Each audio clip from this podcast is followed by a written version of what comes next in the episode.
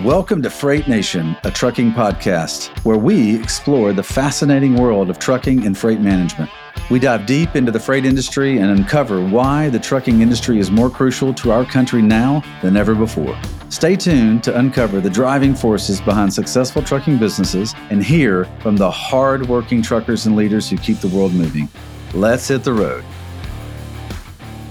All right, welcome to Freight Nation a podcast by truckstop.com. And it's all about freight. It's all about all the connectivity of freight, everything goes on in and around the United States and the freight. I guess the world as well, because everywhere is connected when it comes to freight these days. That's why we called it Freight Nation.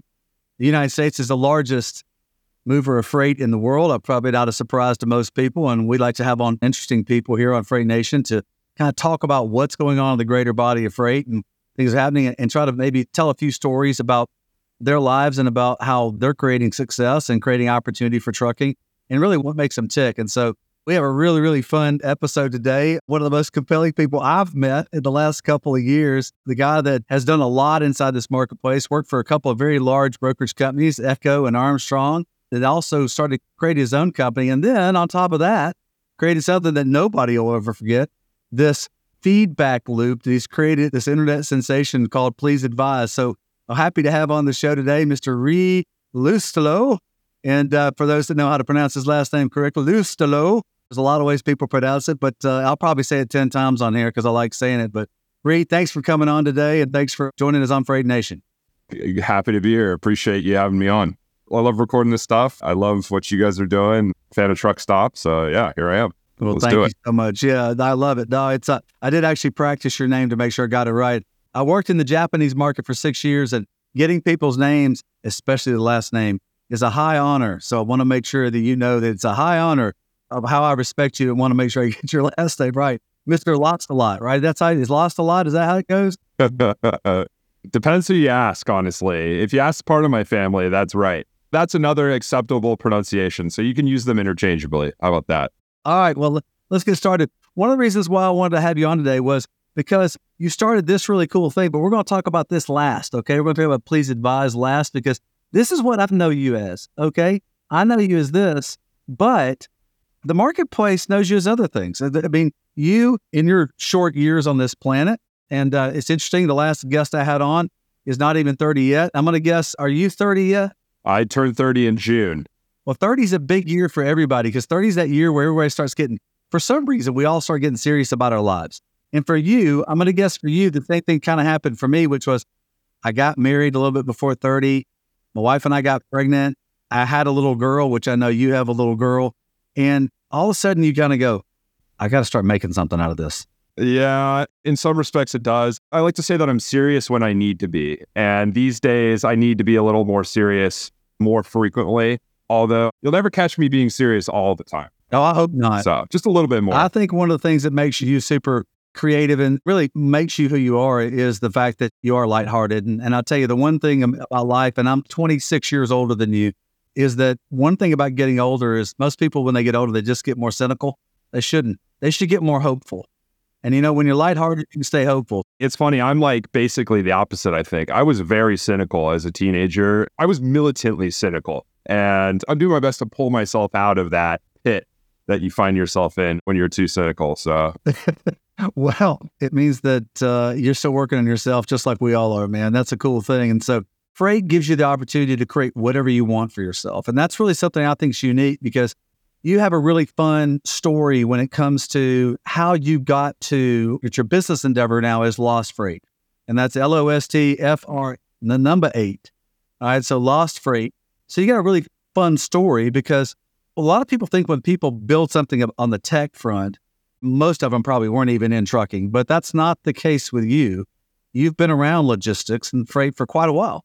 And so, like for you to kind of start there. First off, tell everybody where you grew up, you know, that sort of thing. And then you went to Marquette. And then out of Marquette, I'm sure you went, I'm going to be in the freight industry. You may not have, you may have, but so kind of start there. Yeah, sure, sir. So I grew up in in Phoenix, Arizona. Went to Jesuit high school, Brophy Prep, all boys Jesuit school. Then, like many of my classmates, made the trip to Jesuit College, Marquette. So, graduated there in 2016. I was a philosophy major. I had no idea what I wanted to do, no clue, not the slightest clue. Took school not seriously for probably three years, had a lot of fun, was the president of my fraternity.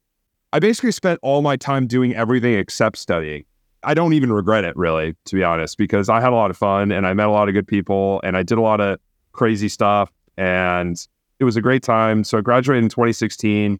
Then I needed a job and I'd moved to Boston because my now wife, Megan, had moved to Boston a year prior to me graduating from college. And she was like, Hey, I'm in Boston.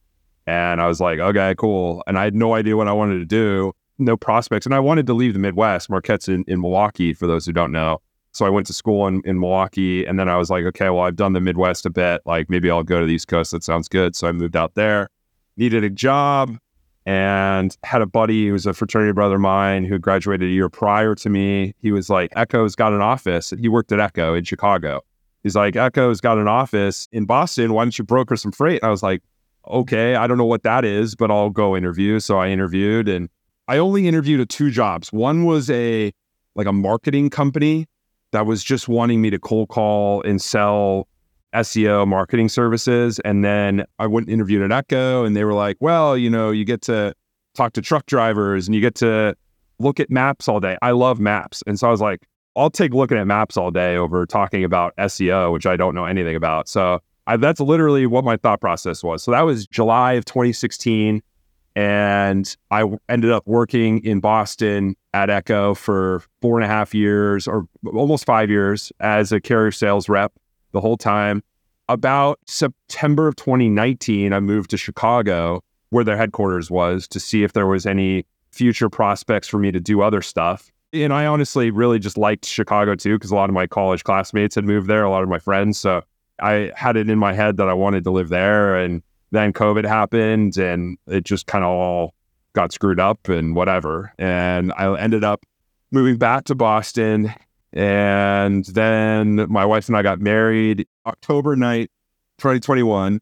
And then we moved back to Arizona. I quit Echo. I started at Trimble. That's where I went next. Trimble Kuebix. Trimble had acquired Kuebix, I think the year before I joined. I joined Kuebix, which was then Trimble. That was January of 21 and was there for about a year and a month, got laid off. And then I started all this crazy stuff I'm doing now. So that's basically the story from college to career to the starting line of where I'm at now. All right. So when you were working at Echo and they said you're going to call on truck drivers, carriers, and you're going to play with maps, you said, I really like maps. Well, I really love maps too, by the way, Brent does. And so, what was the funnest part of the job? And then what was the kind of hardest part of the job when you're just dealing with the carrier end on that end? Because that's a high pressure, fast moving job. Yeah, I mean, the best part of it was getting to over time meet and work with really and befriend, honestly, really good drivers, dispatchers, fleet owners. I still regularly communicate with a handful of guys who I met in that capacity. Many of them are still my customers now in my new endeavor. I just loved learning what people liked to do, especially I really liked working with owner ops because I basically just moved a couple exclusively. It was so much more pleasant experience in your day to day to work with the same people over and over again. And, you know, sometimes I'd sell them a load and we'd end up talking for 20 minutes about whatever. And they'd call me and tell me they're at the shipper and we talk for 20 more minutes about whatever. It's like, that's what made the job tolerable. Obviously, money helps too. So I did decent. I was pretty good. I wasn't the best, but I was, I would say, upper percentile. The hard part is in that sort of role and in any sort of, especially broker middleman role, you're constantly being blamed for things you cannot control.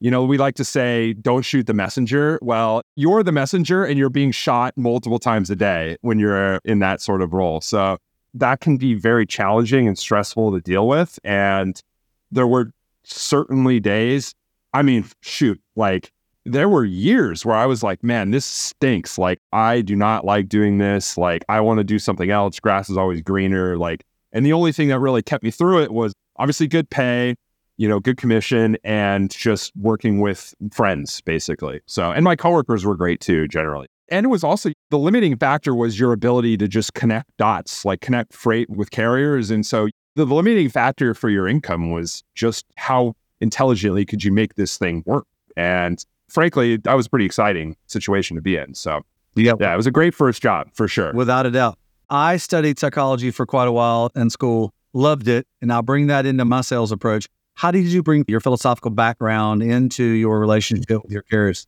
I don't know that I did explicitly. I think I just liked talking to people and asking them questions about their business and what they did. I mean, the most important part of a carrier sales rep's job in my or at least for me it was was just always asking questions about, you know, a carrier's business, like what lanes do you run, what kind of equipment do you have, like where do you like to go, where do you not like to go, all of these questions.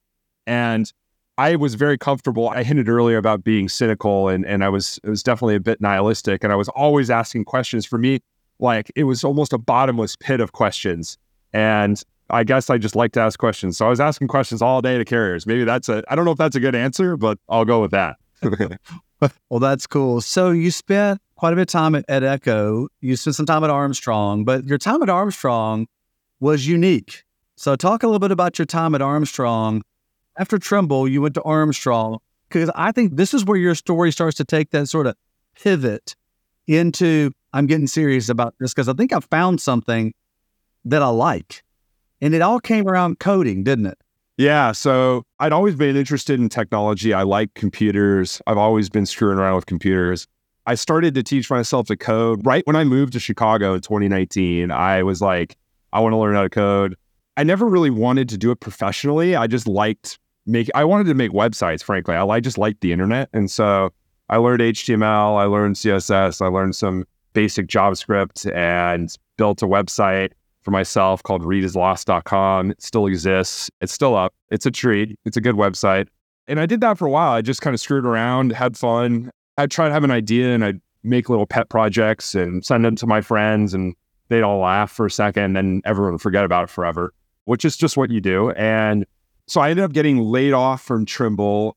That was March of 22, 2022. And I needed something to do. And a good friend of mine, Rob Bliss, shout out Rob, who I met at Echo. He was a coworker of mine at Echo. Also found out that he went to my high school, but he graduated like four years ahead of me.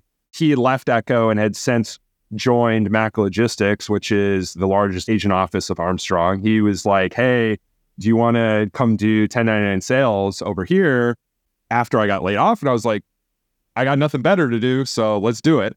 And I called a couple customers, uh, got a little bit of freight, and that was cool. But my heart wasn't necessarily in it. Like I could pick up the phone, I could dial, but like it's so hard to like force yourself to do that activity, especially when you're not super good at cold calling. Like I'm not a great cold caller, but I was out there in Chicago where he lives, where Rob lives, and I was in his office. It was a WeWork, and this was late May, I think, of 2022. And he was like, "Hey, we need this thing, this tool. I know you know how to code. Can you do it?" I was like, yeah, I can do it. In the back in my head, I was like, oh, I have no idea. I don't know if I can do it, but I probably figure it out. And that next day, literally, I spent the whole day just trying to whip something up and code instead of picking up the phone and calling customers. like I literally just started coding and ended up making I probably can dig up the first version of this little thing I made for him. It'd be interesting to show people that because they would be like, "Oh my god, that looks horrible." but anyway, yeah. So I then spent probably two months the summer building out what they wanted. Ended up getting super fired up. Was like, I'm going to start turning this into a company. Got an LLC. Signed them as a customer.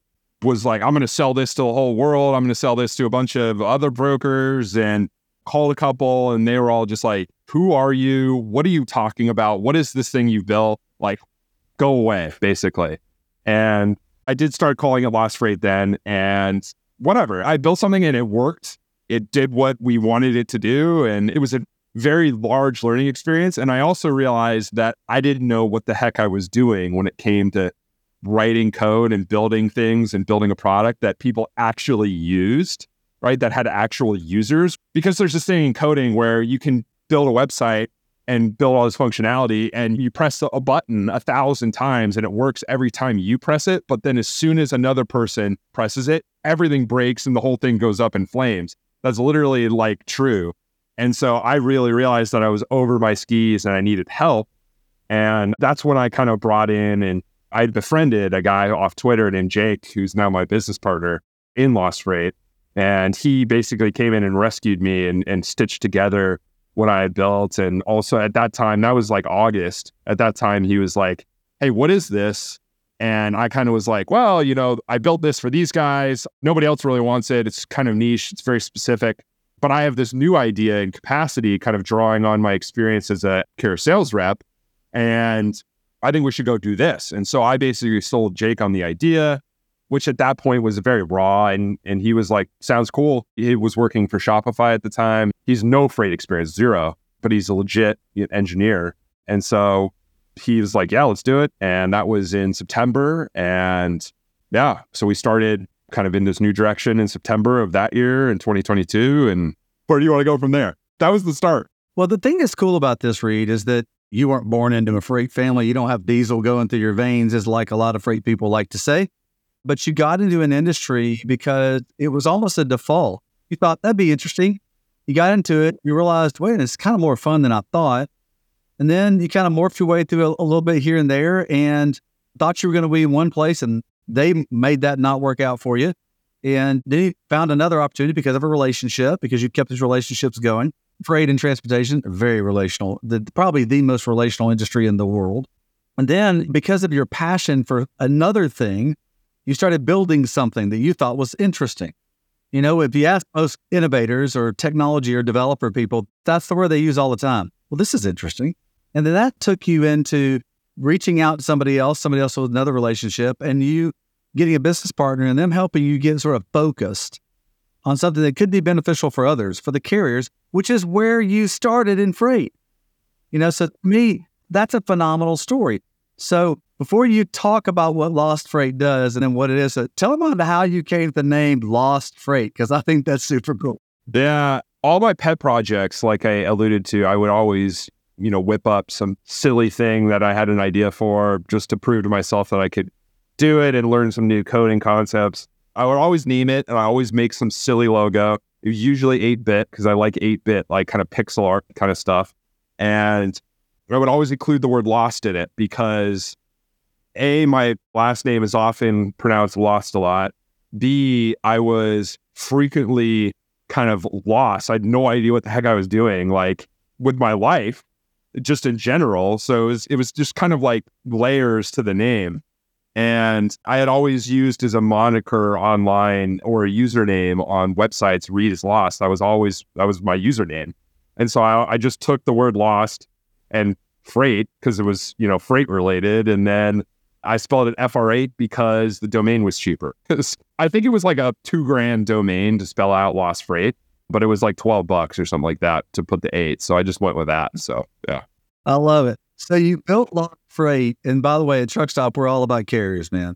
If you don't have a truck, you can't move freight. So you got to have a carrier. So it's super important that the truck and the person driving the truck is the place you start, right? Because you got to have it. So so you created this software that helps carriers represent themselves better, helps them market their business. Talk about that and why you landed there.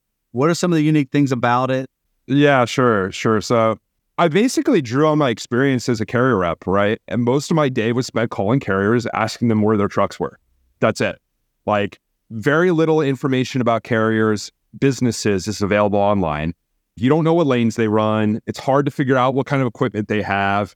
All these things that is necessary for me to offer a carrier relevant opportunities is basically impossible to, to fight. And so I was like, well, let's just build a tool for a carrier to answer all the questions that I was always asking them. And let's give them ways to answer those questions proactively so that nobody even has to ask them. Because if they want relevant opportunities, they need to make this information as easy as possible for brokers and shippers to get their hands on. So we literally just built a tool for them to cleanly input on a web page what lanes they run, where they had capacity, what kind of equipment they had, how to get in touch with them, like what their story was, like their description or whatever. And every carrier gets a profile that they can share with whoever. It's public. You know, they can send it to whoever they want. Say, hey, Reed, you know, instead of carrier rev at Echo, instead of calling me 15 times a day to ask me where my trucks are, just go to this web page.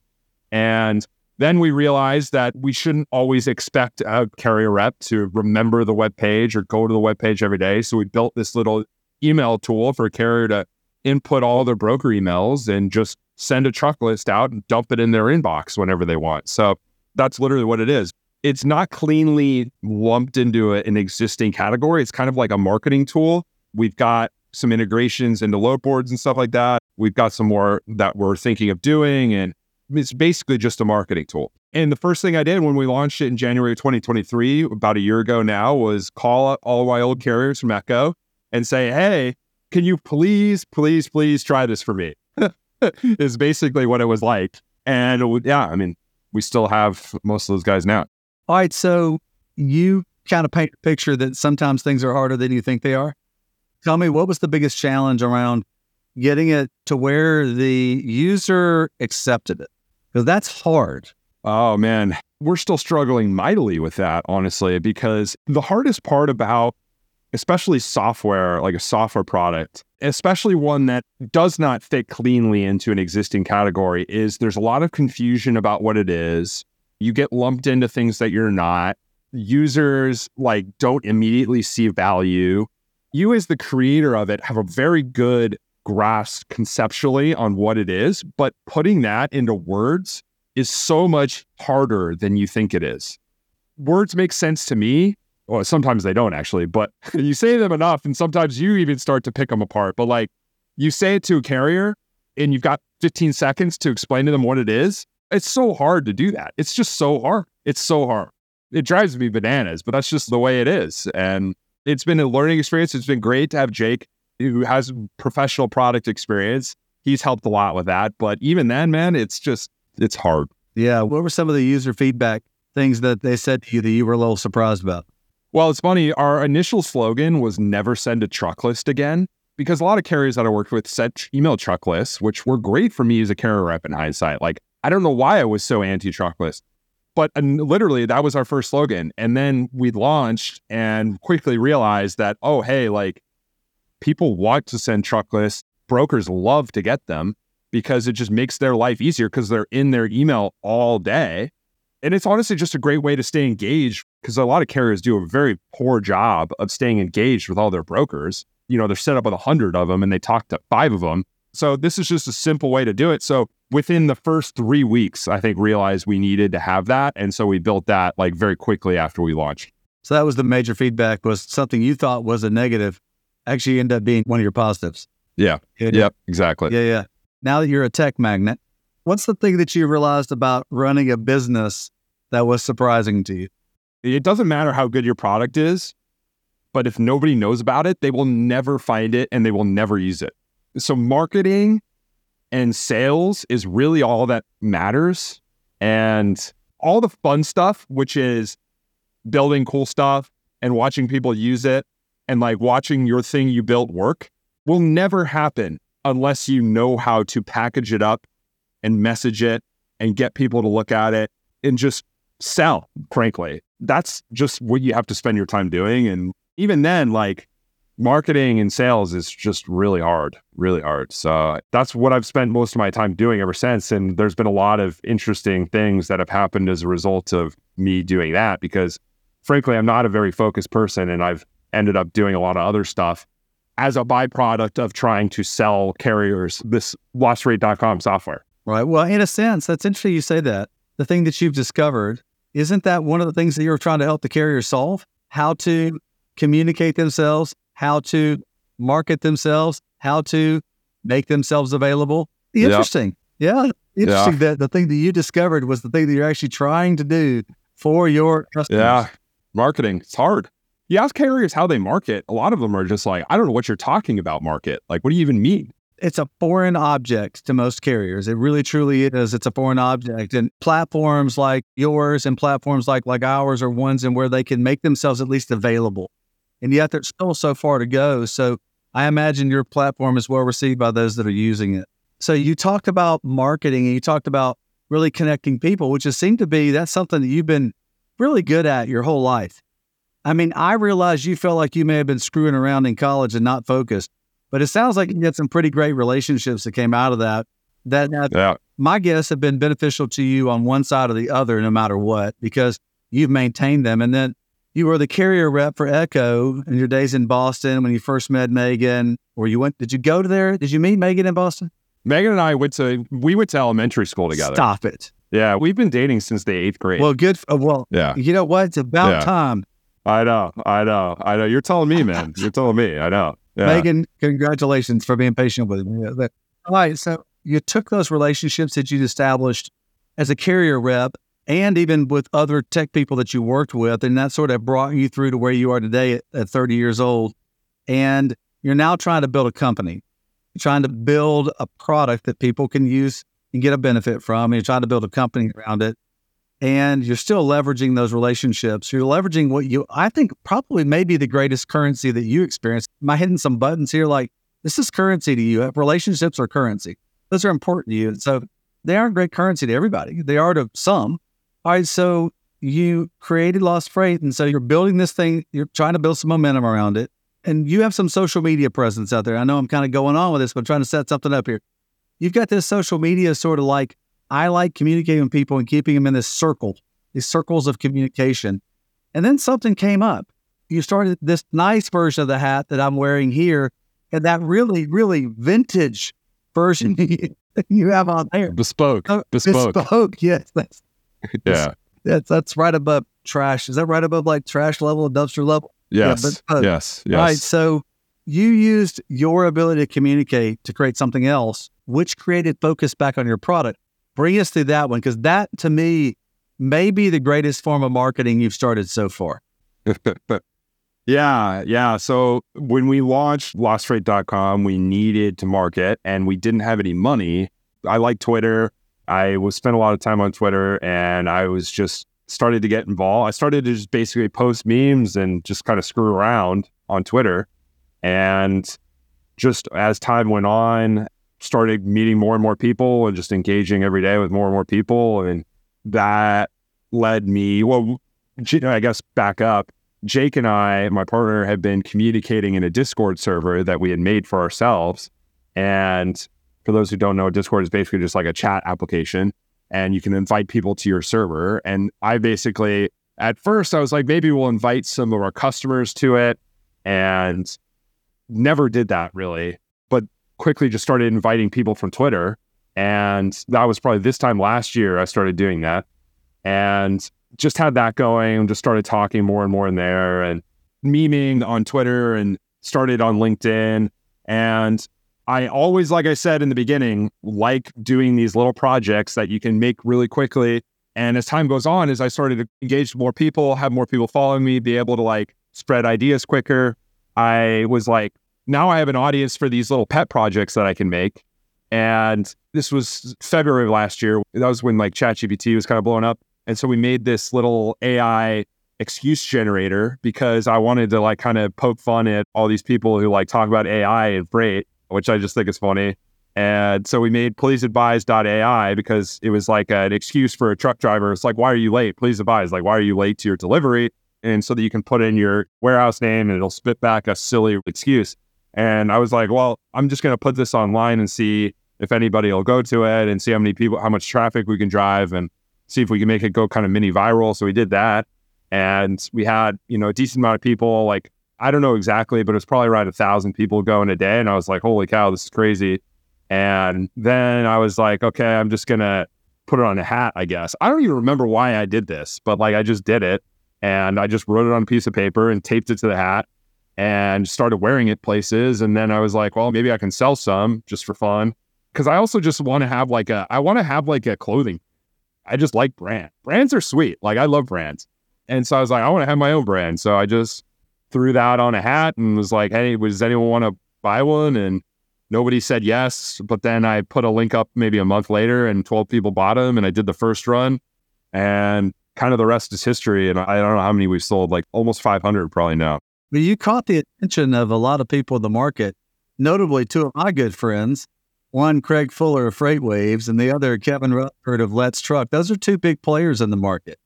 So tell me what happened with them. I don't honestly don't even know the first time Craig and I talked because Craig Craig's a Twitter guy, and so is Kevin. Kevin's a Twitter guy too.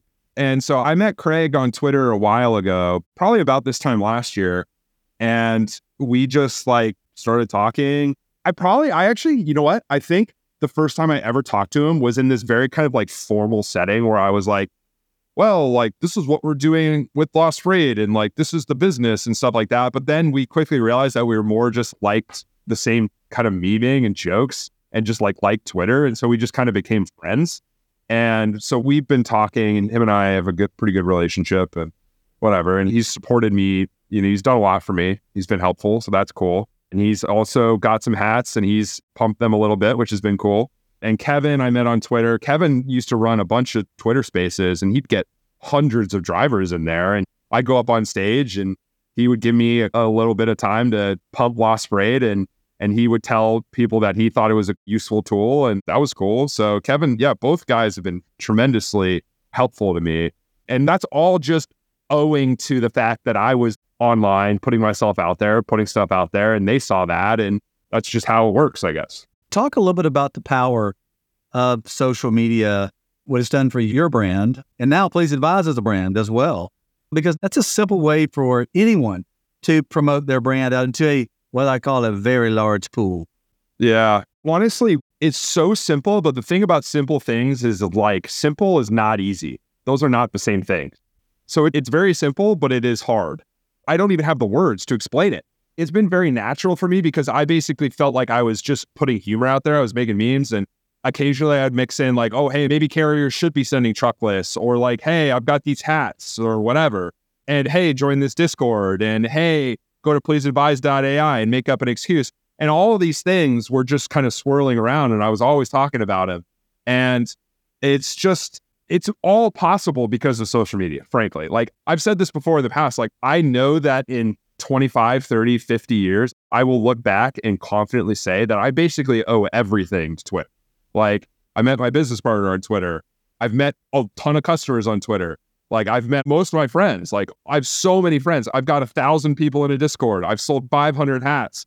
I've had tens of thousands of people go to all these websites. And that's all just been from Twitter. And now LinkedIn. I'm doing more on LinkedIn now, but it's like social media in general.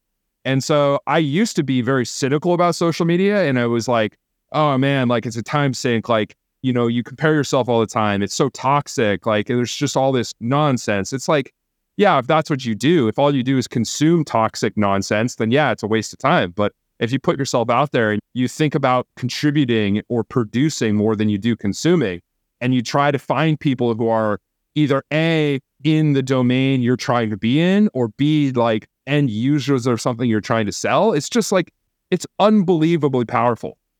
Unbelievably powerful. And nobody, or very, very few people do exploit it to the extent that it's possible to. And that's just because it's really, really hard. And you have to spend a ton of time doing it before anything happens. A ton of time. You basically, they call it screaming. And like on Twitter, people say shout into the void. Like basically shout to nobody and nobody listens, nobody cares, nobody's going to read what you say. And you just basically have to do that for a while. And then maybe something will happen. But I don't know, man. Like, there are still days now where I feel like, is anybody even going to read what I'm saying? Like, is anything going to happen as a result? But like, it does. It does work. Like this time last year, I had no people in a Discord. Now I've got a thousand. It's crazy, frankly. And I have to remind myself, and honestly, doing stuff like this is great because it helps me kind of remember oh man, like I literally didn't have anybody. I had no users of Lost Freight. I no people in a Discord. This hat didn't exist a year ago. Like FreightGong was not a thing. I went on the FreightGong yesterday, got a leaderboard for people who ring it the most. There's a bunch of people spamming it with robots. So they've got like millions of rings. But then like number 15 on the leaderboard is somebody who literally is trying to sell like a Chevy car. It's like a car ad. It's like $7,500 used Chevy Bolt or something like that, you know, 66,000 miles, like literally on the break FreightGong. I'm like, what is this? Like, what have I created? it's just, it's crazy. No, no, no. It, I think it just shows your creative ability. I've been have the pleasure of working with one of the greatest innovators in the industry, Scott guy that started this company, this brand. And he's an idea a minute, man. And just like you, you know, you keep coming with these ideas, and I know that you'll find success. And I think the thing that really struck me, and the thing that, while I first knew about you, was with Lost Freight, which was what is that? What's it for? And I think that the reason why I wanted to have you on Freight Nation, Reed was not just because you're a fun guy to talk to, which you're doing something meaningful for carriers. You're trying to help them create a better brand for themselves. And then I'll support that, and Truckstop will support that anytime we possibly can. And in light of that, just really appreciate you coming on today and telling the story and talking about your story about how you can continue to morph and continue to do things about trying to find success. And I think critical success is not far. I think the next decade of Reed Loustalot or Lost a Lot is going to be the best ever the next 10 years because you're going to keep putting yourself out there in this. I've no doubt about that. Well, man, look, thank you so much for coming on Freight Nation. Your story is really super compelling just thank you so much for being willing to tell your story to everybody else and, and providing some inspiration in it. Yeah, yeah, no, I appreciate you having me on, and this is this is honestly very a useful thing for me too. So I appreciate you having me on. I appreciate what you guys do. It's great. Amen to that. Amen to that. Well, thanks, Reed, for bringing your story. And Freight Nation, don't forget, like we always like to say on Freight Nation, to work hard, be kind, and stay humble. Thanks a lot, Freight Nation. We'll catch you the next time. On behalf of the Truckstop team, thanks for listening to this episode of Freight Nation.